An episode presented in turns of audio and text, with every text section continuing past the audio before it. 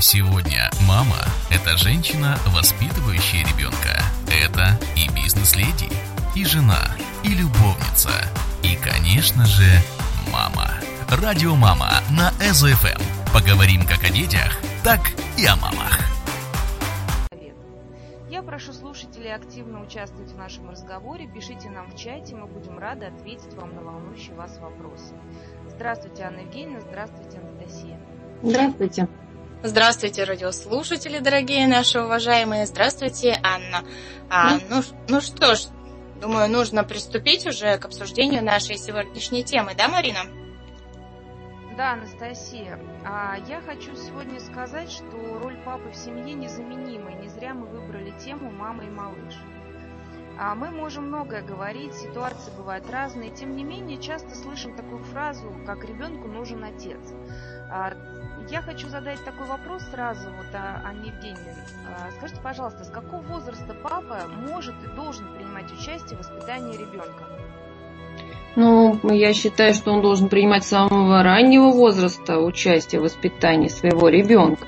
Вот, с самых первых его дней. А мужской голос это совсем другой голос, не то что мамин. Мужские руки это другие руки, и тем самым ребеночек с самых первых, так сказать, дней может обогащать свой сенсорный опыт. Ну, я думаю, участие в воспитании мамы и участие в воспитании папы – это разное участие в воспитании. Правильно я понимаю? Да, разное, конечно. Они несут разное влияние. С разных и... сторон, можно сказать. То есть то, что э, делает с ребенком папа, э, ну это совершенно не то, чего может ожидать от него мама, да? Конечно. Мама, например, ожидает, что вот сейчас придет муж мой дорогой, любимый с работы, и он начнет э, сюсюкаться с ребенком, а я наконец-то отдохну. Папа приходит с работы и занимается с ребенком ну, чем-то другим, не то, что хотела мама. Может быть, отсюда возникают разные конфликты э, вот, э, в отношениях мамы и папы, когда ребенок еще совсем маленький. Больше того скажу, Настя, на самом деле папа приходит с работы, он вообще ребенком не занимается. Он начинает кушать, ему бы немножечко полежать и переключиться от работы. И мамы многие этого не учитывают. Мне кажется, ну да, в, в принципе, папа весь день работал, он старался на благо своей семьи, он а, трудился, работал, и хочется ему прийти домой и отдохнуть может быть, это и есть его вот такая вот роль в воспитании, которую женщины не всегда понимают. Отдохнуть и заработать. Заработать. Да. Финансовое обеспечение однозначно в декретный период ложится больше на папу, э, чем на маму и на всех остальных. Но здесь вопрос, вот, Анна Евгеньевна, а как ребенок-то воспринимает? Вот он целый день находится с мамой. Понятно, что мама уже дичает к концу дня, вот, она уже ей просто хочется отдохнуть, и вот тут пришел папа. Вот как вы скажите, пожалуйста, детский психолог, как дети-то, вот что они ожидают от э, папы, который пришел? Ну, конечно, если взять это более старший возраст, да, то есть это ребеночку два года уже, он, конечно, ждет от папы какого-то вот свежей волны. Ага, пришел папа, сейчас мы тут догромим квартиру до конца, можно сказать. Вот, то есть свежая волна обязательно ожидается, ну, какой-то а, возникает у детей даже очень часто прилив энергии в это время. Уже когда ну, а в одно и то же время возвращается папа домой, малыш ждет его, и к этому времени он начинает прям как бы даже ощущает мама, ну что ты бесишься, ты успокойся, а он уже ждет, он уже ждет папу, что сейчас папа его возьмет, подкинет, что-то еще сделает. Вот. Ну, разные семьи, конечно, есть. Можно какой-то конкретный случай обсудить. Что-то конкретное хотите, может? Ну, если конкретно, то я прошу всех радиослушателей, э, пожалуйста, пишите нам вопросы, мы их будем обсуждать. Анна Евгеньевна, скажите, пожалуйста, пока вот мы начали эту тему развивать, про ритуалы. То есть какие ритуалы желательно маме завести, чтобы папа понимал, что я сейчас прихожу, делаю вот это, вот это, вот это, ребеночек к этому привыкает, успокаивается, и дальше папа уже уделяет время маме и себе. Ну, во-первых, давайте, может быть, затронем такой вопрос, что не надо маме делать из папы а, что-то типа няньки, наверное, да, чтобы пришел домой, быстрее на него все повесить и самой отдохнуть. Вот. Да, вот у, нас, у нас как раз, извините, что... Да, до годика это вообще не должно даже как-то рождаться в голове у мамы. То есть до года ребенок, он а, полностью внутренне как бы обеспечивается мамой. Вот, папа в этом смысле, он приходит только посюсюкать, чуть-чуть погремушкой погреметь, ну и минут 15-20 подождать, когда мама там что-то делает, либо в ванной, либо готовит бутылочку. Ну, какие-то такие моменты бытовые. Вот, уже взять вот более старшего ребеночка, здесь да, здесь уже а, семья начинает вот к этому быту привыкать, и они сами себе, каждая семья внутри а, своей маленькой ячейки, они как бы выйдут на те ритуалы, на те какие-то традиции, которые будут а, для их семьи очень близкие, родные, ребенок их будет ждать. То есть, если папа приходит поздно, очень поздно, часов в 9, да, или даже позже, то здесь можно сделать небольшой ритуал, что мама моет малыша, да, пока папа в это время кушает, а потом он его положит спать. А, как ни крутите, а ребенок будет тянуться к отцу. Если этого момента как-то вот не давать, ну пусть не спать, пусть что-то поменьше, но какой-то момент папы а, должен присутствовать, если он пришел домой, да, а, у ребенка. Он будет рваться из комнаты, он не будет долго засыпать, он будет капризничать у мамы. А вот если ввести в этот момент вот такой небольшой ритуал, что папа покушал, да, ну, переоделся, все как обычно. Он уже ребеночек помытый, в пижамке, он в кроватке. Папа ему, ну, немножко, ну, там, 5-10 минут. Что-то почитал, за пяточку пощипал, погладил по спинке. Мужская рука – это совсем другая рука, это не женская рука. Она более грубая, она более сильная. А, ребенку это приятно осознавать, что есть такое вот что-то сильное в его жизни, что его защитит, а, что его вот высоко подымет, он будет чувствовать себя таким э, каким-то очень легким, как облачко. Мама так не поднимает, как папа. То есть, понимаете, вот эту вот разницу. Для малыша она важна, она формирует его уверенность в себе, в том, что все будет хорошо, и папа такой сильный и большой, он будет рядом. Да, пусть поздно, пусть на пять минут, но он рядом. И он никуда не денется, он каждый день приходит, вот, и каждый вечер он что-то с ним вот какую-то сказочку, какую-то книжку, просто спросить, что сегодня было, если малыш уже разговаривает. Вот. А потом как бы, ну все, сынок, спи, там дочка спи, чмоки-чмоки и свободен. Анна Евгеньевна, а вот а где вот эта грань между папой и мамой? Наш слушатель Виктор э, задает вопрос, что в последнее время папа становится мамой, и он с ребенком и сидит, и гуляет, а мама становится папами. А если вот такая ситуация, что действительно очень многие женщины а, находятся сейчас в такой динамике, они вынуждены рано выходить и зарабатывать, да, и насколько мы знаем, в нашем законодательстве есть такое значит, такая возможность, чтобы папа брал декретный отпуск и сидел с малышом. Вот скажите, пожалуйста, вот если роль вдруг в семье изменилась, а, все-таки для ребенка насколько это трагично впоследствии потом, когда вот он растет, что с ним именно папа сидел и выполнял роль мамы, а не мама, вот, вот эти перекосы? Ну, я пока таких исследований еще не знакомилась с ними, не видела, да. А, то есть здесь я так уверенно не могу сказать, какие перекосы, чем они могут быть опасны. Вот. Но то, что в природе заложено, и это как-то менять все, оно всегда дает какие-то где-то до трещинки. То есть здесь в дальнейшем, если это мальчик, и с ним сидит папа, и как-то вот, ну я не знаю, какой-то вопрос может быть в его дальнейшем построении семьи у этого ребенка, с которым принципе, не мама была, а папа. То есть, ну, вот, ну, не знаю, даже тут вот я так затрудняюсь вам сказать, какие могут быть перекосы. Но в целом э, в этом все равно нет ничего хорошего, когда отец берет на себя уже такое вот э, усердное воспитание ребенка, а мама начинает зарабатывать и с ребенком практически не видится. В этом, в принципе, же нет ничего хорошего. Нет в этом, в принципе, ничего хорошего да, я еще раз повторюсь, то есть природой заложено. Мама, да, оберегает своим биополем, да, до ребенка, даже находясь с ним на некотором расстоянии. Она его как бы защищает, она его чувствует. С папой нет такой связи. Она природой не предусмотрена.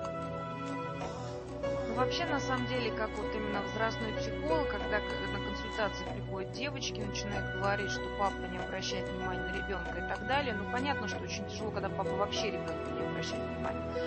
Вот. Но э, в целом ребенок становится интересен папе где-то после годика. Вот он пошел, он сказал слово мама, папа, и он стал папе более интересен. И uh-huh. уже мужчина по-другому на это реагирует, чем когда он маленький, э, такой, как э, моя дочка говорит, пупсик, мам, смотри, какой пупсик, да? То есть э, мужчины даже боятся ведь детей, правда, Да, да, некоторые мужчины боятся детей, но они боятся не из-за того, что, да, что-то такое это страшное. Они просто ощущают такое маленькое что-то, хрупкое. И очень многие мужчины просто опасаются взять и как-то поранить, сделать больно малышу. Он такой весь вот еще не сформированный. А когда уже годик ребенка, когда он уже четко уже на ножках стоит, уже скажет, что ему надо, ручку протянет, пальцем покажет. Здесь уже, конечно, мужчины смело уже могут и остаться с ребенком, наедине отпустить маму куда-то сходить и действительно выйти на улицу поиграть. То есть здесь уже они более такие смелые. Я говорю, вот это вот э, до года, вот эта вот связь, то, что он плачет, и папе непонятно почему, а, ее просто нету. А мама понимает, он хочет писать, или он хочет покушать, или ему неудобно, он хочет на ручке. Мама это чувствует. Папа нет. Поэтому вот тут вот небольшой страх и закладывается. А можете сказать вообще, вот какая разница в воспитании папы и девочек мальчик. Вот есть ну, принципиально какая-то разница? Вот просто почему задаю такой вопрос? А, потому что очень часто слышу от пап, что мальчика на, надо более серьезно воспитывать. Не плачь, а, упал, терпи, ну и так далее, да, потому что ты будущий мужчина, ты защитник, ты должен понимать а, свою обязанность. При этом я слышала и другая ситуация. Есть мамы, которые говорят, никто не будет любить так ребенка, как я, потому что он еще научится быть мужчиной, но тем не менее, когда он маленький, а, до пяти лет, мы его должны любить таким, как он есть. При этом папы, допустим, девочек, они немножечко другие, они начинают их излишне баловать, например, э, говорят, что они у нас королевы и так далее и тому подобное. девочки просто растут в этой, э, в этой области Барби. Вот скажите, пожалуйста, есть какие-то вот все-таки, как папа должен воспитывать мальчика и девочку? Ну, вы знаете, вы приблизительно правильно обрисовали воспитание а, папы, да, что из мальчика он хочет видеть какого-то мужчину, да, рыцаря, ты давай потерпи, ты не плачь, а девочку наоборот.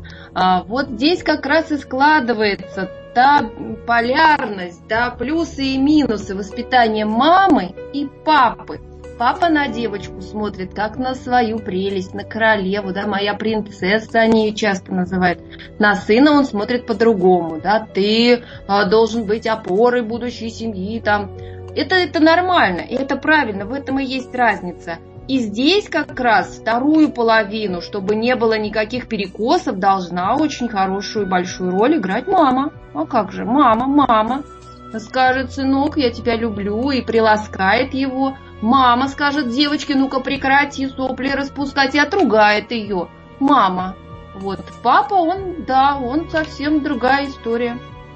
Ну, да, действительно, очень э, правильно вы говорите, что ну, действительно женщина это женщина. Она смотрит на своих детей э, не так, как смотрит на детей ее же муж. Потому что, ну, допустим, если э, женщина начнет сыну говорить, э, там, что нюни распустил, ты же мужчина и так далее, ну это как-то коряво звучит. Если это сказал отец, это уже как-то, ну, то понятно, это же папа сказал, это авторитет.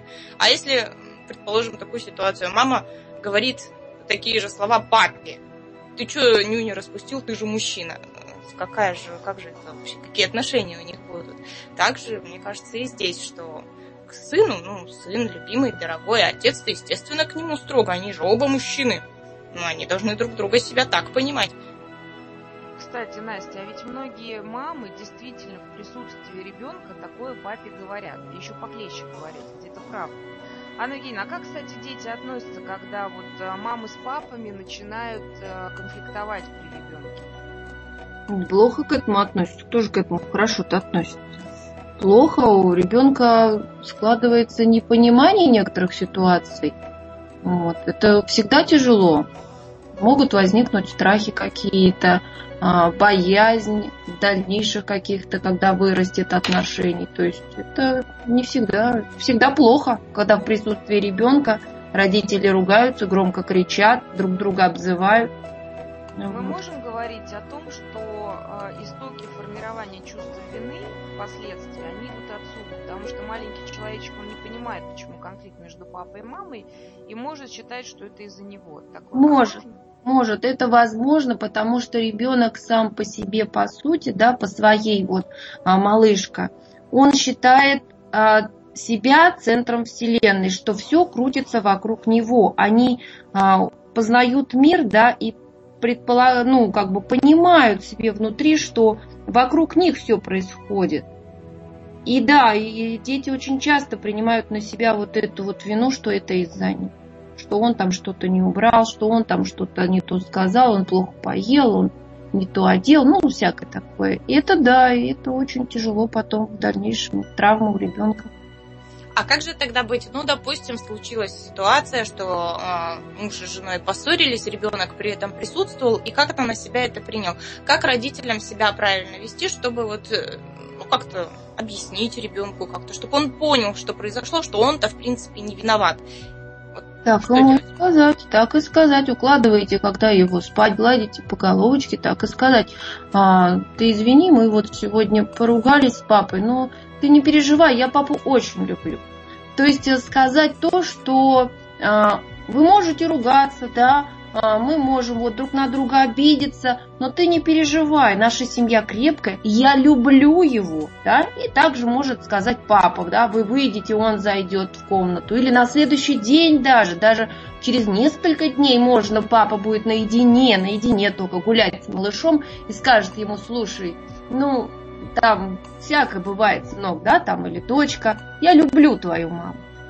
То есть вот эти вот слова, они как бы сглаживают, они как бы отводят на задний план. Все бывает, жизнь такая, извините, а что же, мы не в сказке живем. Но надежность, когда она подтверждена словами, вот такими вот, или, допустим, папа потом после ссоры цветы принес, позвали прям ребенка, смотри, вот, давай маме подарим, чтобы она на нас больше не обижалась, там, да, как-то обыграть ситуацию. Он поймет, что все хорошо. А, стабильность. Вот для ребенка это очень важно, что ничего не разрушится, вы не разойдетесь, не разведетесь. Ну, это ему еще непонятно, конечно, слова. Но сам факт того, что не разрушится. Все будет так же, как прежде. Папа придет, папа по головке погладит, мама вернется, вкусную еду приготовит. То есть, э, ну, традиции какие-то семейные, они повторятся. То есть вот в этом смысл. Анна Евгеньевна, а вот э, папа, когда активное участие принимает в воспитании ребенка, зачастую он купает ребенка, да, вот девочку, меня интересует. До какого возраста де, ну, папа может купать девочку или дедушка, например, если папа нет, да, например, вот если де, девушка живет с мамой и с папой со своими, то часто бабушка с дедушкой берут эти роли, но мы об этом поговорим чуть попозже. До какого возраста мы купаем противоположный пол? Ну, мама, понятно, что мальчик может, наверное, лет до пяти купать, до шести. А ну да, да, да. Ну, смотрите, а, как бы понимание того, что ты мальчик, а я девочка, да, происходит в три года. То есть э, вот до трех лет можно папе смело купать. Дальше здесь надо уже маме с папой как-то решать, разрешает она, не разрешает.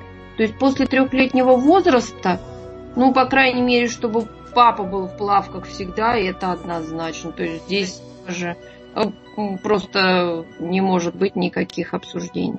Анна Евгеньевна, я не имела в виду в одной ванне вместе. Я имела в виду ребенок в ванне, папа рядом. Да, папа Он купает. Нет, ну, бывает бани там, я не знаю. Да. А, ну понятно. Вот это вот все дело такое. В баню пошли все вместе. То есть до трехлетнего возраста, да, после трех нежелательно. Папе, конечно, мыть девочку. А насчет мальчиков как? Все-таки до скольки лет маме можно мальчика купать? До пяти. 5, до пяти, да? А, да, 5-6 лет можно. Мальчики, они позднее как бы осознают, и для них мама не является как бы, а, как сказать, вот прям таким противоположным полом. Они ее воспринимают а, как свою родную. То есть еще здесь в биополе оно как бы сглаживает то, что мы противоположного пола. Мальчики, они такие. Ласковые иногда к маме, к маме. А если братик с сестренкой, они как могут э, купаться вместе в ванне? Потому что я знаю, например, а, старший мальчик или девочка, да, вот, например, одному 5 лет, а второму 2 года. Вот их можно купать в ванне или все-таки мы уже разделяем детей по половому признаку и купаем отдельно, либо уже в, в купальных принадлежностях? Ну, вот 5 и 2 еще я допущу такой вариант, да, что они купаются вместе, если они купались до этого вместе, да, то есть они как вот родилась малышка, они так вместе и купаются, все это как бы логично. Но уже 6 и 3 уже не надо, только если в трусиках. Спасибо большое, Анна Евгеньевна. Я предлагаю сейчас уйти на небольшую музыкальную паузу нам с вами и потом продолжить и уже поговорить более подробно а, о таких моментах, как воспитание бабушки с дедушкой, ребенок а, после развода и на что нужно вообще обращать внимание.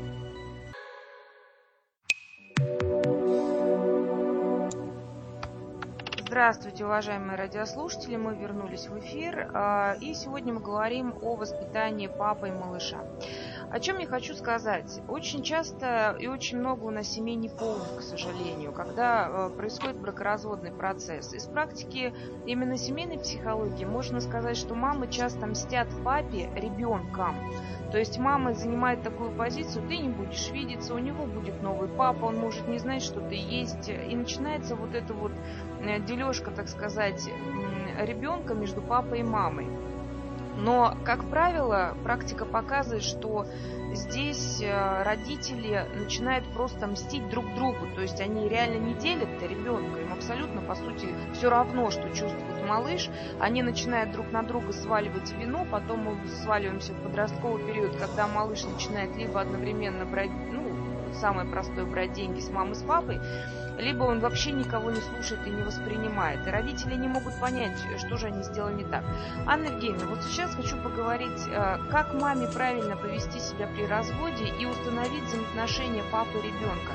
Так ли это страшно, когда есть воскресный папа? Вот, например, он приезжает каждое воскресенье. Но вот на мой взгляд, я считаю, что это правильно. Если вы не можете каждый день... иногда, вы знаете, лучше, чтобы он приезжал лучше в воскресенье. Иногда у наших пап такие характеры, что лучше одно воскресенье или субботу, когда он там целует ребенка, водит в кинотеатр и разговаривает с ним, чем он всю неделю будет смотреть э, телевизор и не подойдет к ребенку. Вот, Анна Евгеньевна, ваша позиция какая все-таки, как должен быть развод происходить правильно? Ну, во-первых, здесь надо учитывать э, возраст малыша однозначно, да, то есть если это совсем маленький малыш, вот, это одна ситуация. Если это уже ребенок более старшего возраста, то это другая ситуация. То есть э, здесь надо как бы обращать внимание на то, в каком возрасте находится ребенок. Давайте начнем с маленького. Давайте начнем с маленького. Все-таки э, наши слушатели достаточно много, дети разного возраста. Начнем до года, например. Да, давайте обсудим. Вот смотрите, да, маленький малыш, у него а, очень тесная связь с мамой. У мамы начинаются конфликты с папой. А, мама нервничает, мама вся дерганая, да ты еще тут, блин, орешь, надоело орать. Да, то есть вот эта вот вся ситуация а, очень плохо сказывается на малыше они могут отказываться от еды, плохо спать. И казалось бы, да, ну ничего не изменилось, та же самая кроватка, я с тобой гуляю, я тебе все то же самое даю. Но чувствуя мамино вот это вот внутреннее напряжение через э, биотоки, да, в биополе, ребенок тоже это чувствует. Может начать худеть, да, может э, заболеть, все что угодно может случиться если мама находится в очень стрессовом состоянии.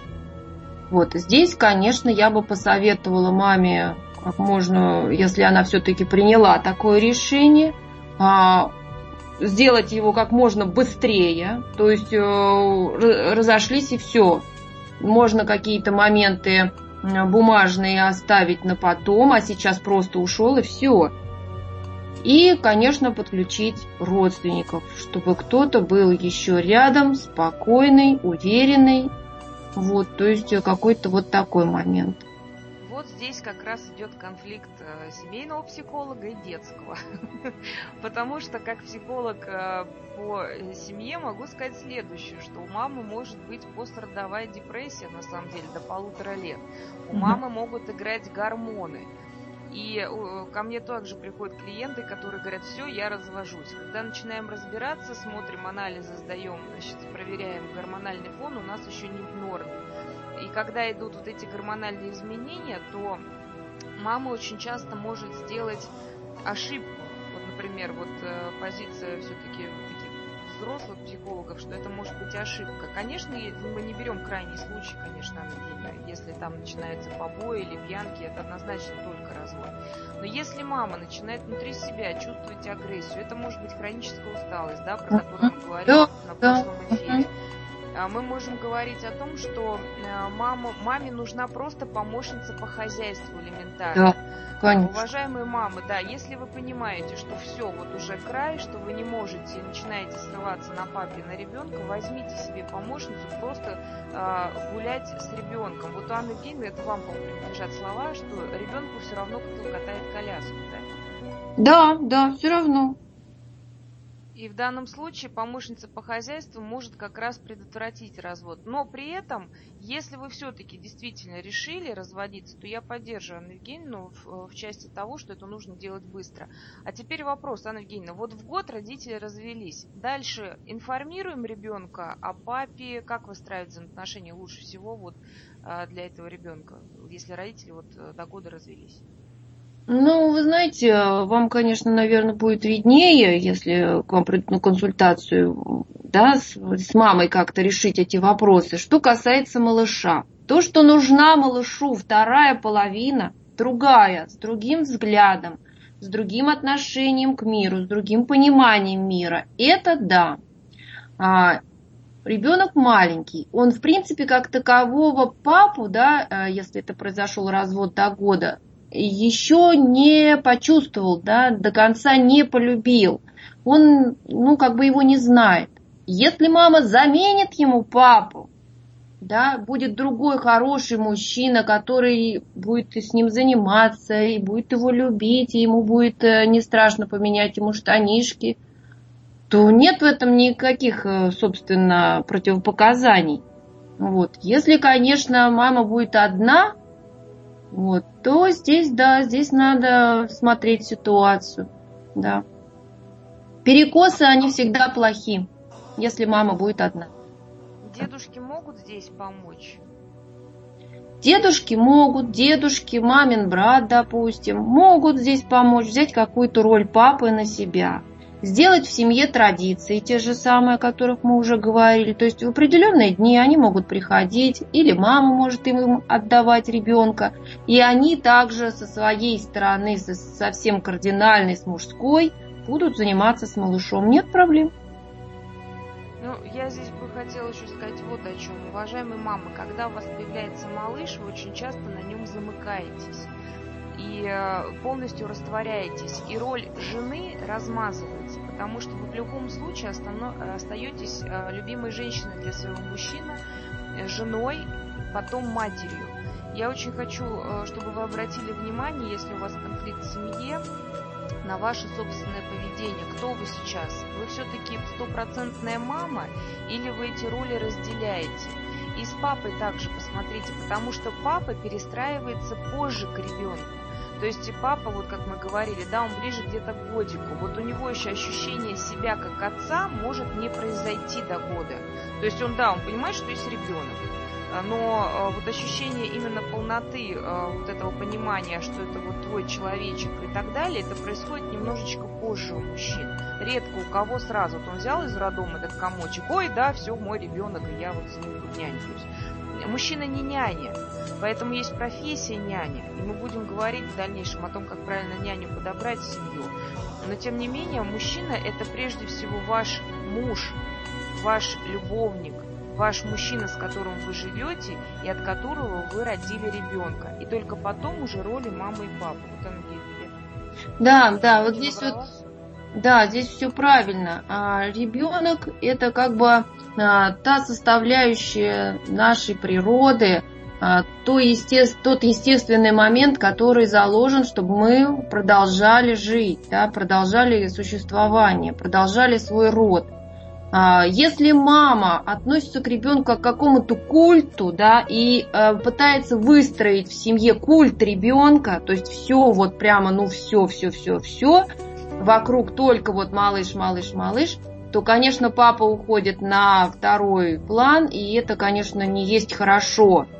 Вот здесь могут быть перекосы в воспитании ребенка и очень большие, когда очень такой в семье культ прям создан. Это не есть хорошо, абсолютно. Ребенок это естественное, это такое существо, прекрасное, замечательное, но абсолютно не надо поклоняться ему как какому-то идолу, и что он сказал, куда пальчиком показал, то все, мы туда быстро побежали и все быстро сделали.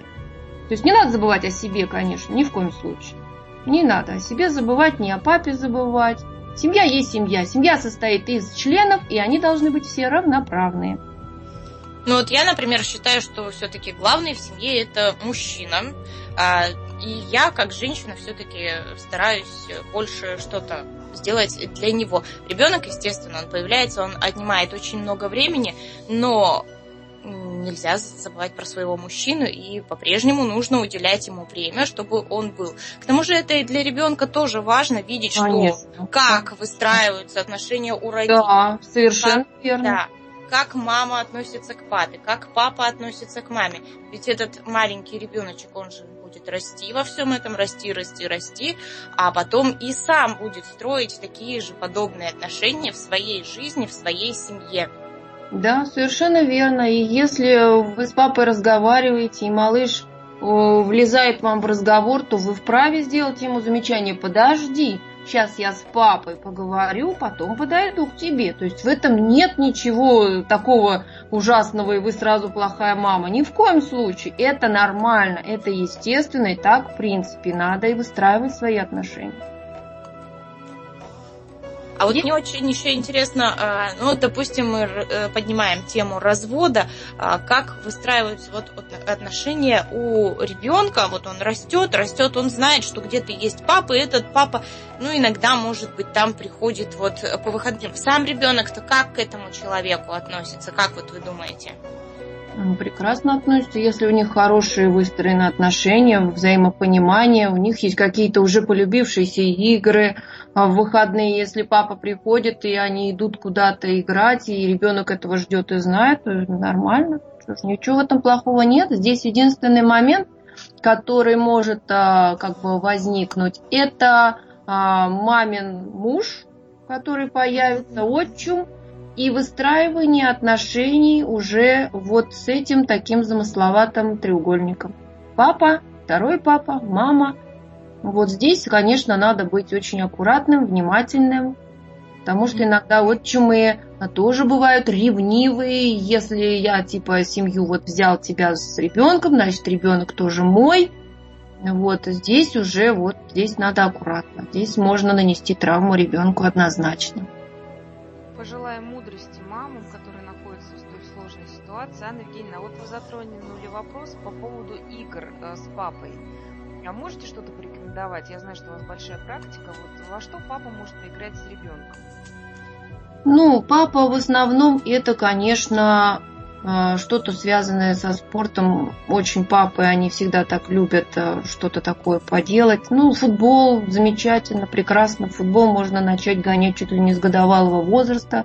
Ребеночка за две ручки, вперед, давай мяч догоняй. Вот в дальнейшем уже, когда это более старший малыш, то здесь разные поделки. Очень много я знаю семей, где именно папы увлекаются какими-то а, поделками из бумаги, из фанеры, там что-то такое. Можно мастерить, приклеивать. Вот, то есть здесь очень большой спектр. Ну, гулять, конечно, это замечательно. Гулять и бегать, прыгать. Именно с папой. А какие вот, ну это гулять, бегать, прыгать, это как бы, наверное, больше для мальчиков. А если девочка, и какие у нее игры с папой могут быть? Папой. В основном это сюжетные игры, где отыгрывается семья. То есть это малышка там с куклой, а давай ты вот это, а ты вот это подержи. Обычно девочки, они сами затевают игры и привлекают папу. Вот, то есть здесь э, для папы более проще, наверное, я скажу, потому что девочки, они как бы берут инициативу в свои руки очень часто. Да-да-да, зачастую папа сидит с дочкой и играет дочки матери. Да, дочки матери, они любят отыгрывать, да, отыгрывать эти моменты, очень любят именно с настоящим папой. То есть в группе, да, куда ходит малыш детский сад, мальчик, он тоже говорит, я буду папой. Замечательно, но когда папа настоящий, и они как бы играют, и вот, и вот это замечательно. А как вот э, должны складываться отношения у ребенка, когда вот он уже вырос, довольно такой уже большой подростковый период, самый такой сложный начинается. А, и начинается у ребенка непослушание, маму не слушается, а папа в это время какую роль играет? И как правильно папе общаться с подростком? Ну, это, наверное, лучше расскажет подростковый, может быть, психолог. Вот. Ну, мы тут будем рассматривать папу, который приходит или который есть? Который есть, давайте. Который больше мамы рулит, давайте Вот. Значит, ну, который есть в семье, здесь, конечно, надо набраться терпения и выдержки. То есть у мальчика а, лет в 11 начинают играть гормоны, он начинает, у него начинается половое созревание, да, выплески, всплески какие-то бывают, вот, на погоду реакция. Здесь надо выдерживать, выдерживать паузу, то есть не надо сразу, я тебе сейчас врежу, то есть вот эта вот агрессия, она и в ребенке потом останется как бы агрессией. Это трудный период, это сложный период. Вот он сложный как и у мальчиков, так и у девочек. Здесь и маме, и папе надо набираться терпения, набираться а, каких-то искать общие какие-то точки соприкосновения. Давай сходим вместе в фильм, в кино, да, что ты хотел посмотреть, обсудить, иди обратно, обсудить это кино. Посмотри, вот он сделал так, а вот этот герой вот так. А ты бы как поступил? А ты знаешь, а я считаю, он правильно сделал. Надо было ему врезать там, допустим, да, ну какое-то идет обсуждение. Именно вот папина точка зрения. Мама скажет, нет, а я, допустим, вот все-таки считаю, что вот так надо было. Ребенок слушает их внимательно, он делает свои выводы, он думает. И то, что родители вот как-то дают ему в подростковом возрасте вот это вот выбор какой-то, да, а, что есть разные пути решения проблемы, и если проблема возникла, это не значит, что конец света и тупик, а подростковый возраст, он тем и а, очень опасен, то, что дети думают, что все, конец, дальше дороги нет, выхода из данной ситуации нет, я там собрал, я там двойку замазал в дневнике, все, выходной э, мне придет конец. Вот, то есть, да, какие-то моменты. То вот видя, что мама так, папа вот дает другую оценку ситуации, что она неоднозначна, есть выход. Вот это в подростковом возрасте очень важно. Ну, естественно, следить, следить, куда пошел, зачем пошел, сколько времени играет в компьютере, это обязательно. Компьютер сейчас это просто беда. Вот, и очень затягивает. И следить э, по времени, сколько отыграл, чтобы ночью не вставал. Очень случаев много, что дети ждут, пока родители уснут, и в час ночи встают и включают эти игры, онлайн играют потом в школу встать не могут, и понеслась по кругу. Вот. То есть вот такие вот моменты. Но сразу хочется еще сказать, Анна Евгеньевна, думаю, мне поддержите, что происходит э, сейчас, обратить внимание родителей на то, что происходит снижение подросткового периода. Да. А ранняя диагностика 8 лет, да, по-моему, диагностировали девочку уже подростка и мальчика в 10 лет. То есть это была из практики, как раз у Анны Евгеньевны приеме был ребенок, который вот уже а, был понимать. То есть мама еще сюда относится как к ребенку, угу. а ребенок-то уже. Вот эта вот ситуация, когда мама может не поймать, вот я прошу обратить внимание всех родителей, вот это очень такая серьезная ситуация. Ребенок может быть уже не ребенком, а подростком, и отношения, интересы уже становятся другими, потому что в подростковом периоде у нас идет смещение на друзей.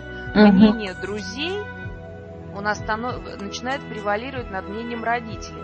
И мама начинает, я тебе говорила, а ребенку уже все равно на самом деле. Не надо, э, извините меня, проявлять насилие по отношению э, к психике ребенка. Здесь это нормальная ситуация, когда подростки ориентируются на друзей. Здесь задача родителей контролировать не ребенка, а с кем общается ребенок. И устанавливать контакт с его друзьями. Хотите вы, не хотите вы, нравится вам, не нравится. Если вы хотите контролировать своего ребенка, только начните приучать э, к себе его друзей. И через его друзей вы будете больше знать о своем ребенке, чем нежели вы со своим подростком э, будете проводить там 25 часов в сутки. Вот э, здесь такая вот рекомендация родителей. Ну, знаешь, Марина, ты меня очень удивила тем, что уже в 8 лет девочка может оказаться подростком. Это она а... Тебе расскажет, Настя. У нее было в практике, я просто... Мы сами... Просто была такая ситуация, когда Анна Евгения диагностировала, и, по-моему... Анна Евгеньевна, наверное, вам лучше будет рассказать об этой ситуации. Да, ну, расскажите, как это вообще так и такое? Лучше обращаться, конечно, к подростковым а, психологам, они более в этом всем варятся, да, и знают все тонкости. Я-то, в принципе, специализируюсь на детях. Вот. Но то, что каждый ребенок развивается по-своему, по своей дорожке идет, это однозначно. Если уже вот девочки, они от природы более такие, как бы сформированные, и склад ума уже сложился, что она уже понимает больше, чем мама осознает это, да, что девочка, она уже мыслит по-другому, мыслит уже как взрослая, что будет, она уже предвидит исход какой-то ситуации. То есть здесь, конечно, уже с ней надо переходить на немножко другие отношения, не сюсюкаться с ней, как с малышкой, а разговаривать уже на полном серьезе, то есть как со взрослой. И требовать тоже какие-то моменты, как со взрослой ты уже большая, ну-ка давай, быстро там что-то вот делай, там, помогай, там, ну, какие-то моменты, да, жизненные, бытовые, также на них накладывать на детей какие-то определенные обязанности. Вот. Я то, есть, хочу... то есть уже в 8 лет ребенок у нас может оказаться взрослым. А вот подростковый период, он все равно же связан с разными э, какими-то проблемами, там, несходство взглядов и всего-всего. И до какого возраста это может продолжаться? Ну, в обычном случае и в случае, вот когда уж 8 лет уже подростком стал. Можно я вот начну по ага. поводу восьмилетнего? Настя, здесь нужно понимать, есть определенный набор методик по диагностированию.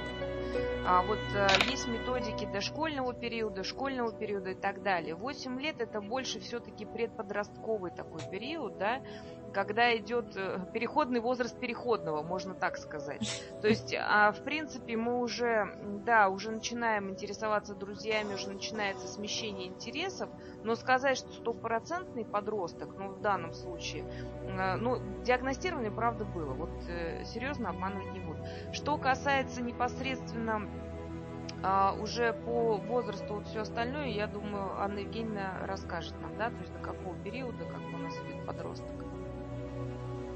Ну, все по-разному. Кто-то подольше, кто-то побыстрее как-то созревает и уже, можно сказать, что уже прям серьезно сформировавшийся человек. Но обычно это до 18, как у всех по-разному. Уже в 18 лет можно предъявить уже серьезно и сказать, ты все, уже вырос, уже взрослый. И если это действительно ребеночек сознательный, как если это а, вот наша девочка, которая была, то она уже будет очень даже зрелой и мыслить будет уже а, как бы взрослая уже. Да? Я могу сказать так, что из практики в 16 лет диагностировали взрослых. То есть 16 лет уже понимание, ну, конечно, есть, что мало опыта, да, мы это все понимаем. Но а, вот 16 лет уже взрослые на диагностике показываются, потому что также мы берем методики определенные подростковые, да, это может быть тест и так далее.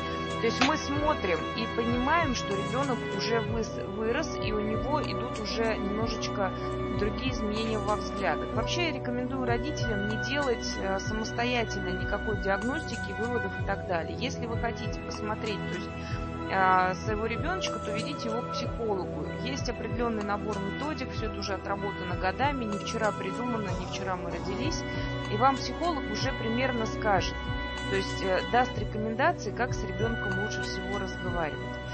У меня такой вопрос, у нас осталось буквально 10 минут. Анна Евгеньевна, пожалуйста, мы сегодня затрагивали эту тему наказания.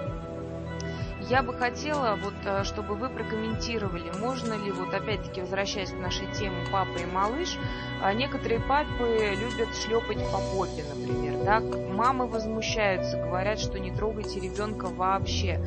Э, ребенка что делать? Ставить в угол. То есть э, как вообще создавать вот эти рамки? Потому что дети начинают раздвигать рамки, да, по-моему, в три года они начинают это делать. Да, да, начинают. Вот, когда мы истерики закатываем, в магазине падаем на пол и так далее. И все мамы, э, которые не имеют детей, вот женщины идут мимо и говорят, что ты его успокоить не можешь, да, а которые имеют ни одного, они идут думают, ну пусть полежит, перешагивает, идут дальше, да. И все не могут понять, почему. Вот, потому что когда это проходит каждая мама мама. У меня все-таки вопрос. А, поговорите немножечко с нами, пожалуйста, по наказанию ребеночка. Все-таки как правильно вот э, ставить такие границы? Ну, здесь мы начнем да, с папы, да, то есть папа. Папа, то есть папа может наказать ребенка а, только в том случае, если это позволит мама. Если в семье у мамы какие-то определенные, да, есть склады и уклады в семье, то мама, скорее всего, увидев какую-то ситуацию, она сама придет, тряханет там, да, что-то скажет, что-то сделает. Вот. А если же папа наедине с ребенком и, или в семье, где мама позволяет отцу это делать, то, конечно, может и наказать. Да? Здесь э, ситуации могут быть разные. Есть дети, которым достаточно нахмурить брови, да, и сказать, ну, друг, ты не прав, вот, не пойду я с тобой выходной в парк. И ребенок просто перевернется весь и сделает все как надо, лишь бы вот папа не хмурил бровки. Вот. Есть дети, которым этого недостаточно. Это сильные дети, а, которые уверены в себе, да, то есть здесь будет недостаточно просто сказать ай-яй-яй, погрозить пальчиком. Здесь, конечно, если ситуация действительно требует наказания, то папа может вполне да, и шлепнуть или поставить в угол. Желательно, конечно, а, рукой не бить по голове. Ну вот по голове вообще никак. То есть, ну, просто.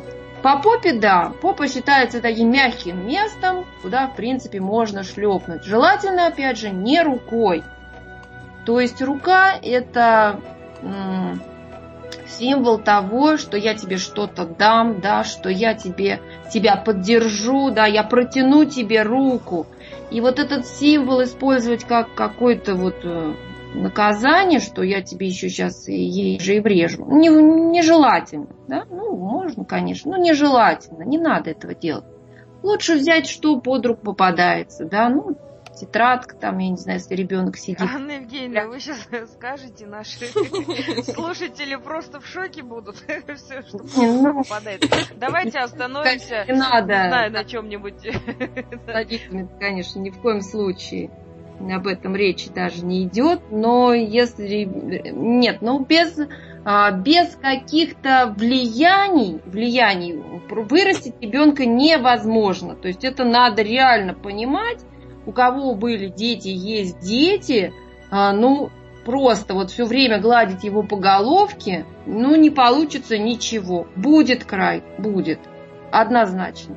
Ну, не бывает такого. Дети щупают эти рамки. Они могут а, полезть, встать на подоконник, да, и вы будете говорить ай-яй-яй, слезь оттуда. Если, пока вы будете говорить ай-яй-яй, он откроет окно и, не дай бог, упадет. Они могут схватиться за горячее, они могут взять что-то режущее и колющее, да, дети уже трех-четырех лет, пятилетки, могут хулиганить, и это, в принципе, у детей нормально.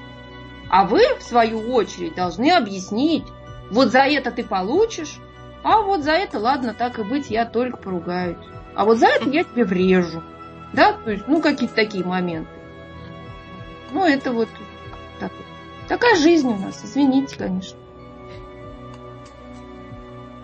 И последний вопрос, Анастасия, есть у вас? У нас осталось чуть-чуть времени. Ну, мне вот просто немножко интересно. Мы уже говорили про то, что вот когда рождается ребенок, у мамы может случиться депрессия. А, а у папы может что-то подобное произойти? И как они вообще переживают то, что вот появляется ребенок? Тоже ведь, наверное, как-то там что-то у них переживают. Сдвигается, сдвигается да. ведь в голове. Да, переживают. Папы это а, мужчины, они очень такого вот уклада, да, то есть я пришел, я поел, я лег в телевизор, а да, а тут вдруг что-то не так, что-то вот по-другому и что-то я должен, и должен встать, и должен что-то, и может быть и приготовить, и жена какая-то нервная. То есть меняется восприятие все окружающей ситуации. Вот. И я не знаю, конечно, у Марии Львовне виднее, бывает у них депрессия или не бывает. Но то, что мужчина начинает себя чувствовать немножко по-другому, это точно. На этой счастливой ноте я предлагаю с вами подвести итог нашей программы, э, сказать о том, что папа для ребенка безусловно, это очень важно, что воспитание папы должно присутствовать, открещиваться и руководствоваться такими словами, как «сама себе родила, сама и воспитывать» ни в коем разе не стоит. А, принимайте папу участие в воспитании детей, вы нужны как мамам, так и. И я еще раз вам хочу сказать, что с вами были Марина Новикова, Анастасия Краснова, а также наш детский психолог Анна Евгеньевна Комарова. Вы слушали передачу «Радио Мама» на радио «За грани» и тема нашей сегодняшней передачи «Папа и малыш». Я надеюсь, что вам понравилось и ваши отзывы как-то достигнут нас, э, что вы станете очень активно участвовать э, в нашем чате и задавать больше вопросов. Ждите нас э, каждый понедельник с часа до двух по московскому времени, и мы будем с вами обсуждать самые актуальные и волнующие вопросы. И не забудьте, вы можете сами формировать темы, которые вас интересуют. До свидания, дорогие радиослушатели. До